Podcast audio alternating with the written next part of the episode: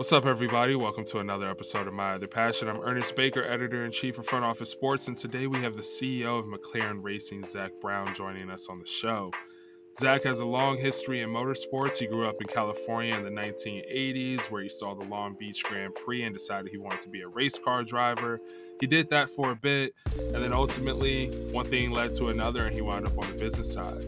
Now, today, he is at the helm of one of the most beloved racing brands in the world.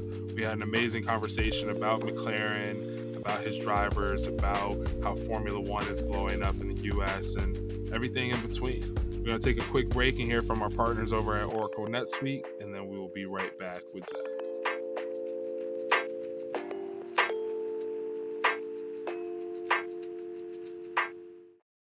2000, 2008, 2022. When it comes to the economy, those are some scary years, especially at the dot com crash and the housing crash and whatever roller coaster we're going through right now.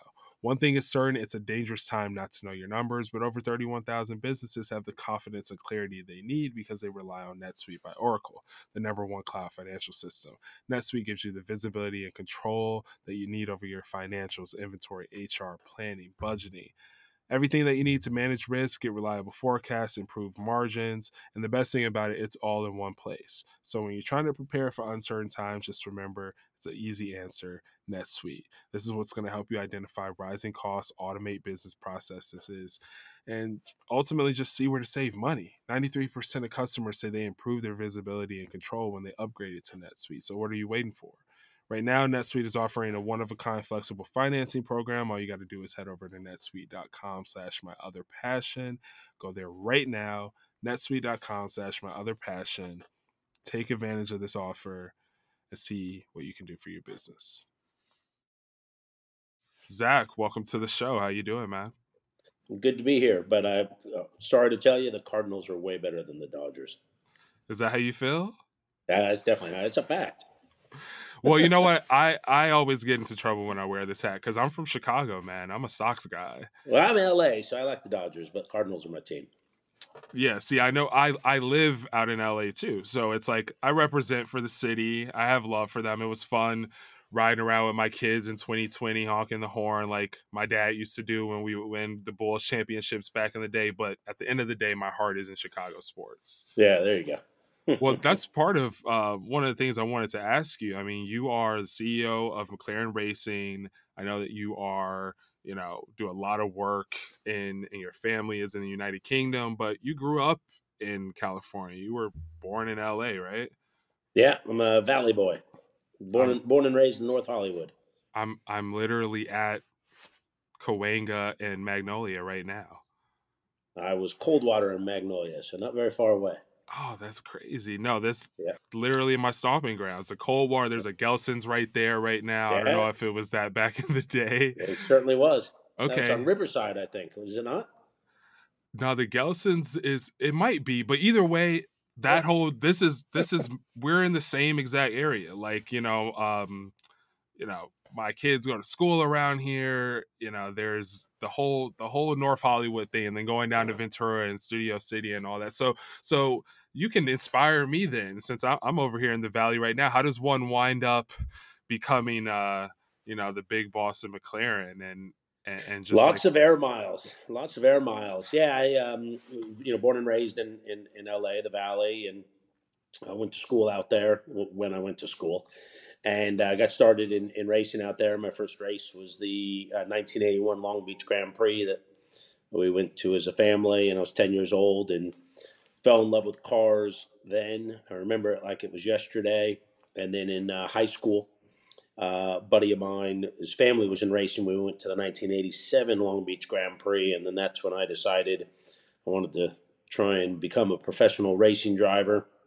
I had uh, been on Wheel of Fortune Teen Week, which is an unusual way to get into racing, but won a bunch of his and her watches, which I sold at a pawn shop in uh, in the Valley. Which you probably need to be over 18 to do that, but uh, I seemed to sneak out of there with some cash, and uh, bought a go kart, and uh, that's how I started uh, racing, and then uh, been a lot of blood, sweat, and tears, as the saying goes. Um, kind of school of hard knocks because uh, I didn't have anyone uh, in my family in racing, and uh, that would have been 87 and in end of 2016 ended up here uh, this awesome job of running mclaren. Did you have you seen licorice pizza?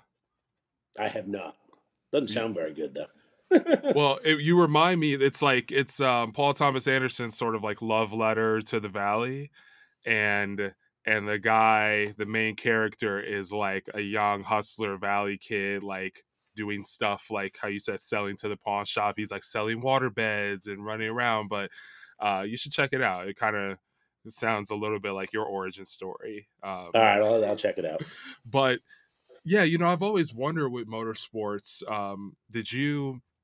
There's a like like for instance, I, I had a conversation. Obviously, NASCAR is a bit different, but I was speaking with Bubba Wallace a few months back uh, about how he got into everything, and you know, he was just talking about so much of it is family. I also went out to the Daytona 500. Um, definitely have a lot more F1 that I want to do. Some of our other writers like went to Miami, went to Austin and stuff. But I think regardless, throughout motorsports, it's a lot of family, it's a lot of legacy, it's a lot of like you're born into it. So was it it sounds like it was a bit of an uphill battle for you to get in without that precedent like how exactly did you cut through? Like, I, you know, I've done my research. I see you had your success in karting, and then that carries on. But it's also just very expensive. Like, you know, how how did you get to that point where I think by the mid '90s, you know, you're starting your own business, and then able to carry it into the next levels of your career? Mm-hmm. But I imagine there were some challenges. Uh, lots of challenges, and still challenges uh, to this day. Uh, different challenges than than uh, when getting started. Um, yeah, I didn't have any uh, kind of background in, in, sponsorships and raising money, and I didn't have uh, the family wherewithal to fund my racing career like like like many many have. So I had to figure out how to put together sponsorship. And what I, I kind of stumbled on, and I say stumbled because it wasn't a, a, a business plan or a, a formal education around it, was I needed sponsorship to race and I just kind of figured out uh, what do I have to give a corporation in order for them to sponsor me so I could race. And I kind of still very much take that uh, kind of philosophy with me to this day with our our current corporate partners at, at McLaren, which is, you know, I need something from you to help me go motor racing, but you're only going to give that to me if I give you something that you feel is very valuable uh, to you. And th- that's how I learned sponsorship was by getting very in tune with whoever was sponsoring me or sponsoring us today, understanding what do they, you know, they got a lot of different places they can spend money. If they're going to spend money, what type of return do they need? What are they trying to do to grow their business? So I became uh, TWA, the airline, was uh, my, my biggest sponsor in my early career and I became kind of a, a marketing expert on TWA and frequent flyer miles. They wanted to sign people up, or they had new first class seats, and they wanted people to, you know, be able to demonstrate first class seats, and they wanted to uh, motivate employees at the at the airport. Everything from pilots to uh, luggage room and, and everything in between, and maintenance. And they wanted to uh, build their brand internationally, and so just by being very inquisitive and understanding, you know, TWA, what are you trying to do to grow your business? I then figured out how could they use motorsports to do those things. So we have hundreds of thousands of people at the racetrack, so we could sign up people for frequent flyers, and if they sat in you know simulated first class seats, we'd give them double mileage, and then we get rental car companies and hotels that there were partners with involved. And I spent a ton of time in St. Louis Airport, which was their uh, their hub, and visiting the, the maintenance department and talking about racing and motivating. And so that's very much what we do uh, to this day, which is understand what are our partners trying to do with their business. How can a partnership with McLaren help them drive their business forward? Yeah, I love the the business part of it and like I think that's really where you're coming from as a CEO, your expertise. I mean, so much front office sports, we're a business publication, so you know of course, we all the races are exciting. We love the athletes. We love to see how that's going. But we're we're very much into you know the investment in media, the sponsorships, like everything. When you see this trajectory that Formula One is on, especially in the U.S., so being at the helm of that, we're talking decades later now. It's we're far removed from TWA. You know, you're you're sitting, you know, at the top seat of you know one of the most recognizable brands and racing brands in the world um, so I'm sure that there's some things that are similar, but you know, a lot has changed in that time. What do you find are the business goals for McLaren Racing, and uh, ultimately, like, how are you able to contribute? What's your vision? What are you trying to accomplish? And I also wonder, you know, what is like McLaren from a consumer standpoint want out of this? You know, is there some type of relationship between, you know, someone who loves the team and even though the cars are certainly you know pretty exclusive to a certain uh, income bracket but just how does all that work uh, from a business standpoint because i think most people you know look at you and they think about the team as they should but we want to know a bit about how the business runs and, and your perspective on it yep a- absolutely so our uh, shareholders mclaren racing is uh, a different business than our mclaren automotive uh, we have uh, one big common uh, shareholder, uh, McLaren Group, which owns automotive and 70% of McLaren Racing.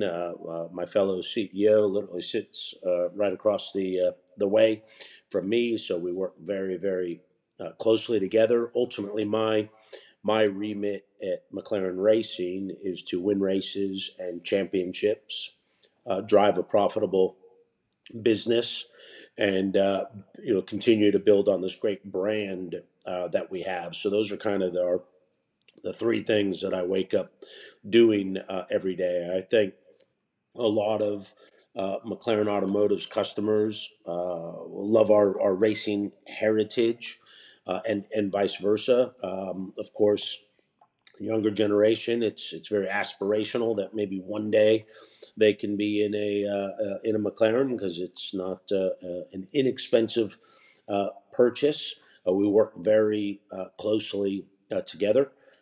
they're great for our racing brand, and, and I think our racing brand is great for for their automotive businesses. There's certain parts of the world. Um, we're the famous brand, and then there's certain parts of the world they're the famous uh, brand. So it's it's a great uh, relationship between the two uh, businesses. We share this great great brand, and um, you know, there's kind of four things that make us go round and round that are all equally as important to have a successful uh, business. That is one being a great place to, to work. We're a sports team, so it's a high performance uh, culture. Uh, two we're all about our, our fans. Without our fans, there is no motor racing. There are no sponsors, uh, cetera. So we, you know, very much pay attention to our, our engaging with our fans. Uh, three, helping us build our, our corporate partners' business. Um, otherwise, they they won't partner with McLaren. So, you know, waking up every day thinking about how can we help Google and Dell and Coca Cola and Goldman Sachs and these great companies and brands that we're affiliated with. And then the last is is sustainability and how can we use our uh, technology know-how, the microphone our drivers have, to contribute to making the world and, and the environment uh, a better place, whether that's around mental health or climate change, uh, DE and I. These are all very important social issues that you know, as a uh, entertainment brand, which is effectively what we are, we need to entertain our, our, our, fans, but we also need to take our knowledge and know how and and work to make the world a better place. And, and that's what gets us up every day and what we focus on. What do you feel like from an innovation standpoint uh, you're most excited about, you know, over the last few years you all are making uh, the, the greatest strides on? Yeah, it um, th- there's a lot we we do. Um, safety is something that uh, I think a lot of people take for granted, um, and it's amazing the uh, innovation around safety and, and how that ultimately does roll down to not only road cars, but we've done uh, materials around prosthetic limbs, things of that that nature. So uh, safety. uh, of course, innovation around the automobile, lightweighting, um, around you know fuel, fuel efficiency, hybrid. Uh, so there's lots of areas that we're constantly innovating that are getting uh, deployed in, directly into the road car and into other uh, businesses.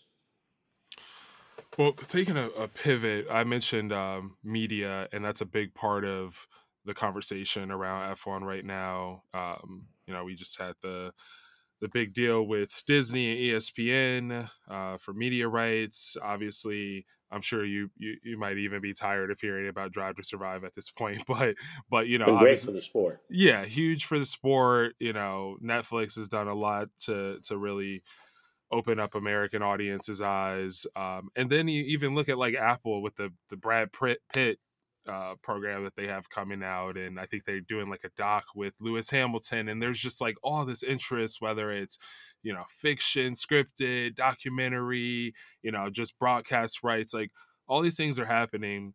Um, what what do you think of the way that the the media relationship has evolved, especially as someone who has been in this game for decades and probably remembers a time where it's maybe a little bit harder to find F1 or you had to, you were like the hardcore fans they had to know where to look and stuff like that. Now it's you know it's approaching like a mainstream saturation and um you know how how did you see that come to fruition? You know how does an individual team perhaps like play a role in how all of this comes together?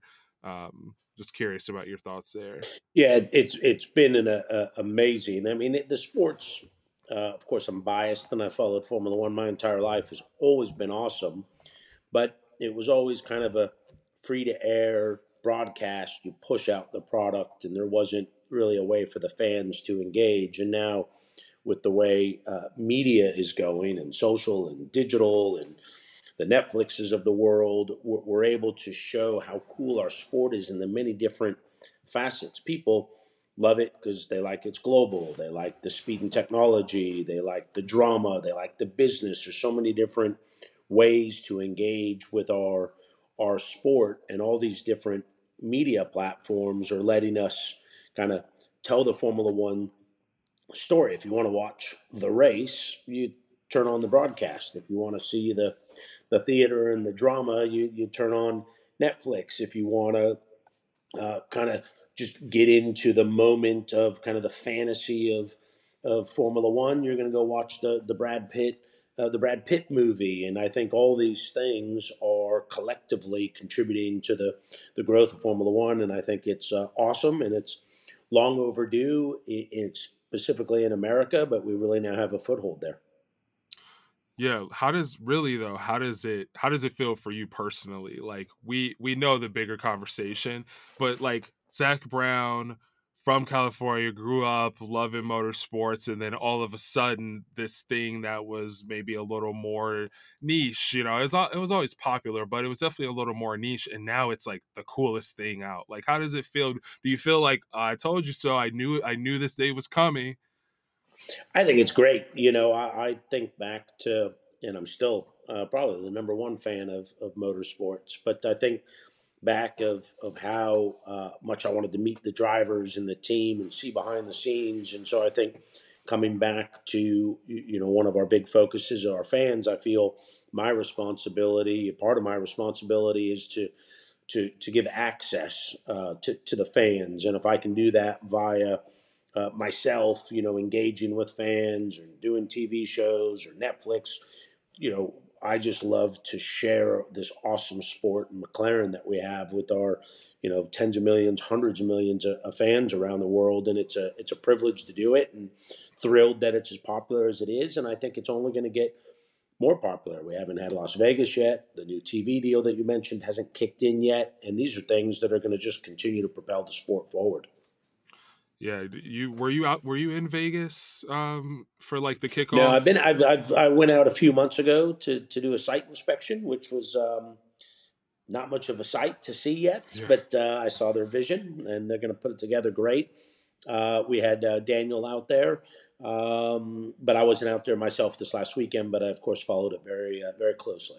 Yeah, the the car like going through the casino Yeah, has it's cool. everyone talking. Uh, and in general, I mean, I, I'm working in sports. There's so much happening in Vegas now. So I've been out there a few times this year. Every time I'm on the strip, I'm like, this is really going to happen.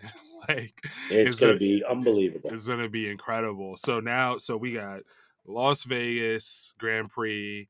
Uh, we just had Austin a few weeks ago, and of course, that is continuing. I actually am talking to uh, someone from the circuit today about you know some different stuff that they have going on. Obviously, they have their own things that they're excited about as a venue.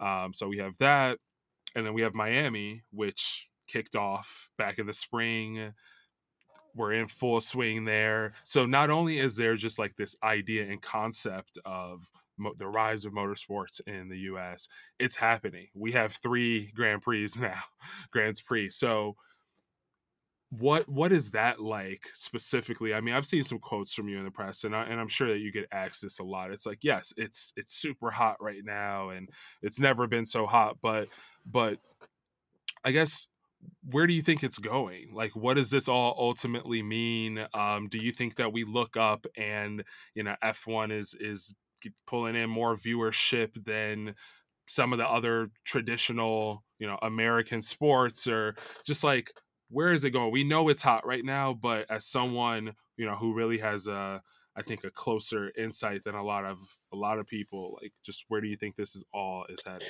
I, I, think it's just going to get hotter, and, and you know, I do think it's going to close the gap to the major sports in, in North America, which is which is great. Um, you know, if you look at the TV ratings, they're still relatively small, so they're growing fast. But if you look at you know what an NFL puts up as a TV rating or an NBA, you know, there's a lot of room for for growth. You know, it's massively popular now with two races. We've got a third coming. You've got a great sports broadcaster who has made a significant investment, and you only make a significant investment if you intend to put uh, more significant investment and, and resources behind it. So I think TV ratings are going to grow. I think you're going to add another, you know, one third to the uh, the the U.S. calendar from going from two races to to three races. I think we'll eventually see a U.S. driver. Uh, I think Williams is trying to kind of get uh, uh, Logan over the the line uh, now. Uh, you've got a lot of American companies that are embracing the sport. You know, in the last few years, we've we've been fortunate to partner with Google and Dell and Cisco and Coke and you know Goldman Sachs. These are all huge U.S. companies that, soon as they throw what they're doing, their their marketing weight behind it. So all these things are going to come together, and you sit there and you, you actually kind of feel like Formula One's just getting started in, in America. And uh, so I think there's a lot of room for for growth, and and I see a lot of staying power here as well. So I'm I'm very bullish on Formula One, and, and definitely in North America. Yeah, sometimes as as exciting as 2023, 2024. I think the deal starts with ESPN 2025 but it's like this is like a 2030s conversation you know it, obviously every year counts until then but we're really this is like where are we going to be in a decade you know after all of this groundwork that we've laid now so Totally. definitely an exciting time my my son is like a he's like you back in the 80s like he loves his cars his motorsports so i'm excited that this is happening in his youth you know because we Cool. we turn on the tv every weekend and he i mean he's like dad formula one. I wasn't doing cool that at three years old but um so shifting gears a little bit i know that you are a big uh collectibles memorabilia guy um like you know you have your own car collection but i think you're also into other sports collectibles. Can you this show is is partially just about hobbies passions you know the things that that make you who you are outside of your you know day-to-day job. And obviously i'm talking to people like you so much of you know your focus is going to be just on your work. I'm sure that's just like where your heart is. Um but i do want to hear about you know these these other pieces of your life and and maybe even how they inform the work that you do. Yeah, I, um, I'm, I'm a big car collector, but that's probably uh, uh, an obvious thing to, to guess. I also uh, I, I love uh, baseball is is my uh, favorite sport and something I would have liked to have done as a as a professional. I like ice hockey. I like tennis. I like golf. So those particular sports I follow pretty pretty closely, and really more on the baseball side because of the history of the sport. Uh, got a lot of baseball bats from dating back to Ty Cobb and Babe Ruth and Mickey Mantle. And, wow! Um, so you must be stoked to see a Mickey Mantle sell for twelve point six million. It was crazy. It was yeah. crazy. You, you got one uh, in the stash over there. You're about to I take over to, the Sotheby's. I used to. Uh, I used to have a bunch of baseball cards, but uh, now I'm. I like to hang stuff on the on the wall. So you know, sports jerseys, Wayne Gretzky, and things of of that nature. And then I'm also uh, uh, a historic document collector. So I have all the U.S. presidents and the prime ministers and you know the Davy Crockett's and, wow. and Civil War and things of that nature. And I uh, kind of, as I mentioned earlier, didn't do a lot at school, so I almost relived my uh, history class uh, through through historic uh, uh, collectibles uh, and have some pretty cool stuff with some pretty awesome content. So that's that's one of my one of my passions. Are you um, holding on to everything right now, or have you like I just saw like a Michael Jordan's last dance jersey sold for 10.9 million or something like are you getting in the mix with all this like frenzy of sales or are you just going to sit no tight? i'm i'm i'm a buyer and, and enjoy i mean it's it, they are unbelievable uh investments um so it's it's good to know it's great to have a a passion it's uh, i love wine but you know, if you're kind of a wine collector and you drink the wine, it goes from being worth a lot of money to being very enjoyable, but it's not worth anything.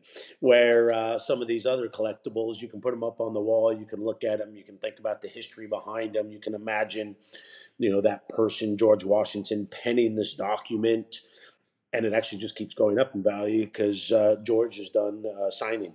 Um, yeah. so, uh, so, so it's a great way to really enjoy something. So I, I buy these out of pure enjoyment, um, but but also know that they, they you know do go up in in value. So they're also uh, very good investments at the same time. Yeah, definitely. Um, one thing I wanted to ask you, knowing that you you know you're an American guy, but you live in the UK too, right? Correct. Okay. In so, in uh, in uh, in Surrey, not far from the uh, the factory where I am uh, as we speak. Okay. So curious, you've been back and forth for a long time now. Um, just what do you what do you think of I guess how the the relationship and the culture between the states and the UK or even the states in Europe at large has uh, has developed? You know, our, our society has become more globalized um, there's always been a lot of exports, right, between music and the pop stars and certain films and fashion. There's always been this like back and forth conversation. But as someone who's been able to chart it for decades, um, just like what do you what do you think that relationship is um, b- between our cultures? I think um, we we both kind of learn from each other. I'm I'm very happy that I've uh, spent uh, what I've been here now uh, 10 years and uh, lived here uh, for a few years back when I was racing. So I think I've had the best of both worlds, which is being born and raised in, in, in America. And then, you know, I absolutely love uh, England, everything about it, the, the history, the culture, the diversity.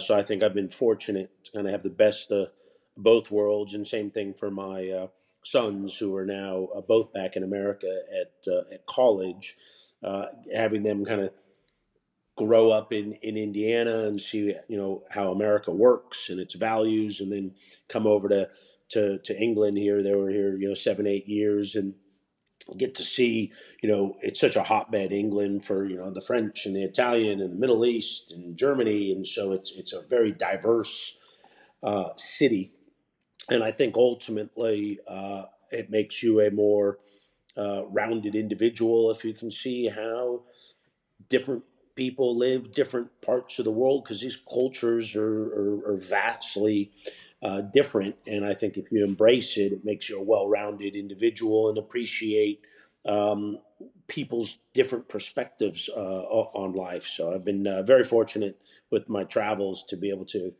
to meet uh, great people around the world. Yeah, I love it. It's an inspiration to me. Like I, I want to find some way in my life to at least you know get out and just be an expat for you know a year five years maybe maybe if i'm lucky a decade like you but i, I feel the same way it's just i've always been the type where i just want to see new things you know like i'm i'm open whatever it is um when it comes to back to mclaren the fact that you've raced like how does that inform what you're able to do as an executive um, do you feel like you know you have you have a different perspective because you've been in the seat yourself um, yeah, and I think there's a lot of uh, I've taken from being a driver that is applicable to to business. Um, you know, teamwork, trust, communications, when to give orders, when to take orders, um, you know, when to make big decisions, uh, when to take risk, when when to play it safe, um, how to how to play the short game, how to play the long game. And so I think uh, racing, given that I'm in the racing business, I think it's uh, there's a lot of things that it's kind of taught me on how you work with with with people, but also have a deep understanding of of what uh, what a successful racing team looks like. Because I've been around a lot of very successful racing teams, the most successful racing teams in the world, and then I've driven for some that uh, are, are less great. So I, you know, I know what great looks like. I also know what bad looks like. Can you uh, get into some of those like kind of I guess values that you that you spoke about, like when you say when to take risks or when to give orders or take orders. We have a lot of um, you know aspiring entrepreneurs or may not even aspiring. You know, a lot of executives. I'd say from kids in college to CEOs of biggest companies in the world. Like that's kind of the audience we're dealing with FOS. But a lot of people, um, I think, get a lot out of just hearing people like a Zak Brown or some of the other guests that we've sat down with just share their perspective on life and business, like the things that you hold close to you that have kind of like kept you on track throughout your career. So, with all those things that you said, what are a couple that you're like, all right, I've learned this over the years and I I stick by this, you know, and and it's done me well. Yeah, I think um, you know, one is don't make the same mistake twice. Um, you know, you learn a lot from mistakes, but if you make the same one twice, which can happen from time to time, um, then you didn't learn the the first time.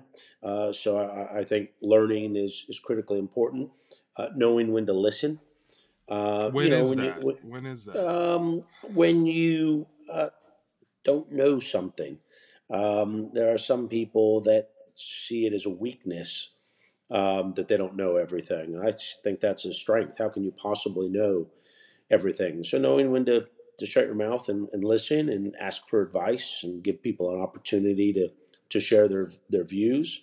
Ultimately, as the CEO, you need to you know, make the decision, but it needs to be an informed uh, decision. Uh, and you, it's hard to listen when you're uh, when you're talking. Great advice. Definitely. Um, you know sometimes sometimes you just need to hear it from someone directly like that to to really let it sink in i think that i think that's the case with a lot of things it's like you know you need the almost like the the practical in the moment to to really be able to like internalize it and yeah it's it's always just nice to hear. No matter how much you know it it's nice to hear from someone. Um so from a from a business standpoint with McLaren, like again, we know that this is this is what it's all about for you driving like you said a profitable team you know making sure it's it's a good business on top of a good team. So what what does that look like? I don't know how specific you can get but like from a revenue standpoint from you know any any numbers that are out there you're uh, able to share like what does success look like for mclaren racing from a business standpoint? Well u- ultimately winning races and and winning the championship we've been um, bouncing around between third and fourth in the championship last few years fighting for fourth as we speak we uh, won our first race in quite some time uh, last year but you know as as a, a sports team whether you're a baseball team or a a Formula One team or a basketball team. Uh, you know, in sport, it's all about all about winning. Um, you know that's that's first and foremost, and then of course our our shareholders. You, you know, sports teams you, you, you build value through building the, the franchise value as opposed to you know free free cash flows. So obviously uh, you you want to drive a, a, profit, but where you drive the most value for for shareholders is um, by a, a good bottom line. But you know, as important, if not even more important, is the results of the of the sporting team because that then drives uh, brand uh, popularity. That's why the you know the Yankees will be worth more than I don't want to pick on another team, but you know uh, no, maybe dude, the Cowboys are worth eight eight billion. They're the most valuable team in the world, and they haven't been yeah. pretty. They haven't been good in quite some time. No, but they've got a great, uh, great history. But you got to keep it going, and that's well, and that's what I mean. That that value, that history. No one even second guesses. No one's like, "Oh, they're losing. Why are they worth so much?" We know why they're worth so much. Exactly. Exactly. Well, I guess that puts that that makes me wonder for McLaren. You know, you're definitely trying to prioritize. You know, getting those wins, but how do you is it is it the history the legacy like how do you drive value if you're not you know coming in first place um what yeah, what, I mean, what are the main things you do to try to keep the business you know where it needs to be even if the results on the track aren't always where you want yeah keep, keep keep keeping your fans engaged growing your your, your fan base. Um you know you do a lot of that uh, digitally. We were the the in the most recent survey, the largest ever survey done in Formula One. We were voted the most popular team with the most popular driver lineups, uh, driver lineup. Lando was most popular with uh, the the youth and the and the female audience, which was great. And you know we've accomplished that while we were third, fourth in the championship. So uh, you know, like all sports, no one wins uh, all the time. And so uh, the way you maintain that popularity is by being a very engaging and exciting racing team. And you can still do that without winning, but eventually you got to win. Yeah, of course. What's your relationship like with the drivers and, and with the crew? Uh, you know, obviously you're again CEO, but seems like you have a very like hands-on approach. Do yeah, you... the drivers are the stars of our our sport, so I've got a, a great relationship with them, and we, uh, we we take our job very seriously, but also recognize that we're racing cars for a living, and that's a, a that's a fun thing to do. So we have some you know fun together, and uh, same thing with the with the crew. I think it's a great uh, you know sports or uh, kind of a unique uh, business, and uh, you know you got to have fun together and celebrate together and pick each other up when you have a bad day at the office, so to speak. What are whether it's you know a fun story or or something that just kind of stands out. Like when when when I have conversations like this, a lot of times someone in your position, you've been doing this for a long time. So things that maybe, you know, young Zak in the valley in the 80s would have been like, oh my God, I can't believe that this is going to be my life in 30 years is now just like everyday life to you. Um, but at the same time, do you do you have a couple moments? Do you have a couple things where you're like, okay, like this is incredible. You know, this is something I'm going to remember forever. Um, and, and yeah, one, you probably pretty, have pretty, pretty, pretty, much every day. Yeah, I was about to uh, say everything, but know, yeah, the, there are a couple things yeah, that like like if you're having dinner with someone and you're like, okay, you want a cool story, like here's one thing that kind of still blows my mind. Yeah, winning in um, Monza has to be uh, my my highlight, especially that it was a it was a one-two. So being on the uh, the podium, celebrating our first win in, an iconic venue in in Monza, and, and doing it in the one-two, that that definitely uh, to date is my most memorable uh, uh experience here at McLaren and and in professional uh, professional life. Nice.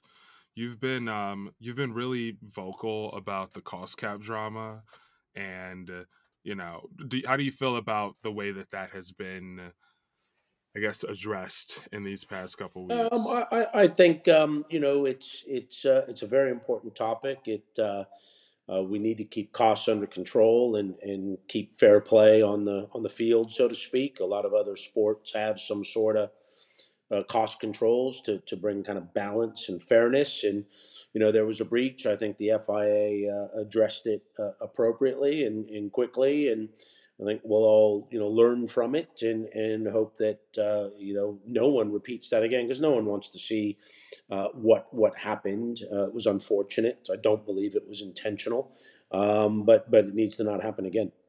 Yeah. Does there? Do you just kind of move on? Do you have like? Because I, I say this because you've been someone who's been vocal about it. Like I I wonder, are you? you know do you do you call up someone and it's like a problem and it's like like does it get personal? Does it get tense, or is it just kind of like, yo, it's part of yeah, business? yeah, no, everything in Formula One's pretty, uh, pretty, pretty tense. So that uh, you know, you definitely got to speak up. Otherwise, uh, you know, if uh, people don't uh, take things seriously, then they'll continue. And I think everyone takes it very seriously. I think the the, the team that, that broke the cap, they took it very seriously. So, uh, um, but that you know, the, the, the political side of our sport, as uh, captured by Netflix, is a big part of our sport.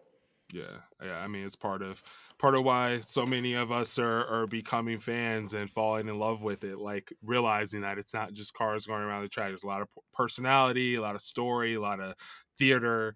Um, I think it's been great that the audiences have been exposed more to that. It's a big it's a big part of why it's intriguing. Well, with the you know the final is around the corner. I can't believe this year flew by, didn't it? We're already we're already, you know, a couple weeks away. But but how are you um what are you what are you expecting as 2022 closes and I guess going into next year?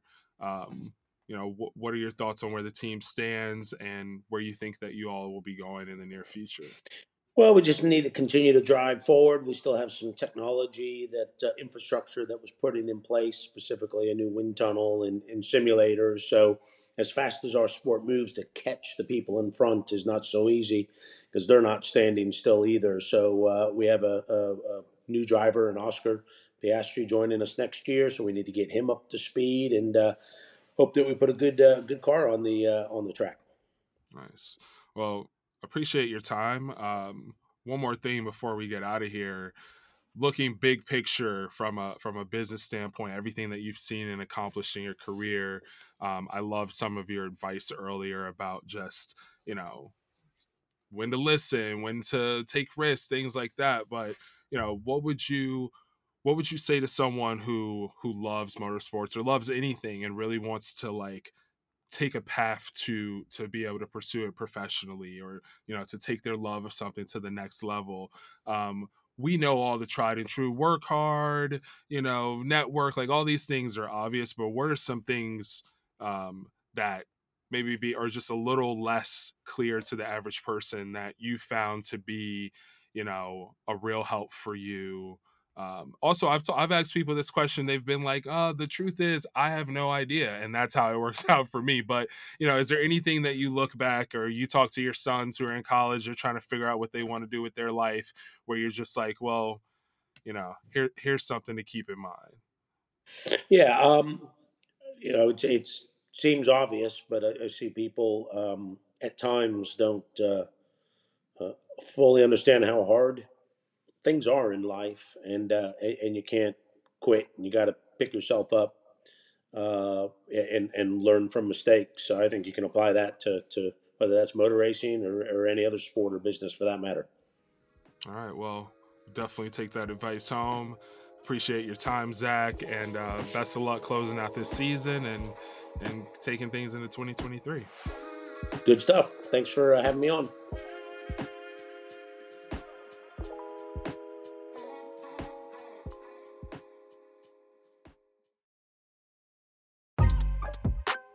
Hey, it's Abigail Gentrup, host of The Leadoff, where Front Office Sports breaks down the biggest stories of the day where sports influences business and culture. We give the latest details on topics ranging from college and pro sports to fitness and supplements. Tune into The Leadoff daily for continued updates on teams, leagues, and companies making power moves in the industry. Find The Leadoff on Apple, Spotify, and Front Office Sports. That's a wrap on another episode of My Other Passion. I want to thank Zak for coming out and letting us know what it's like to be the big boss over at McLaren Racing, giving us some behind the scenes insights on this whole explosion of interest in Formula One across the United States. Really appreciate the conversation. And you know how it is. We'll be back next Wednesday with another guest. Thanks for tuning in. See you soon.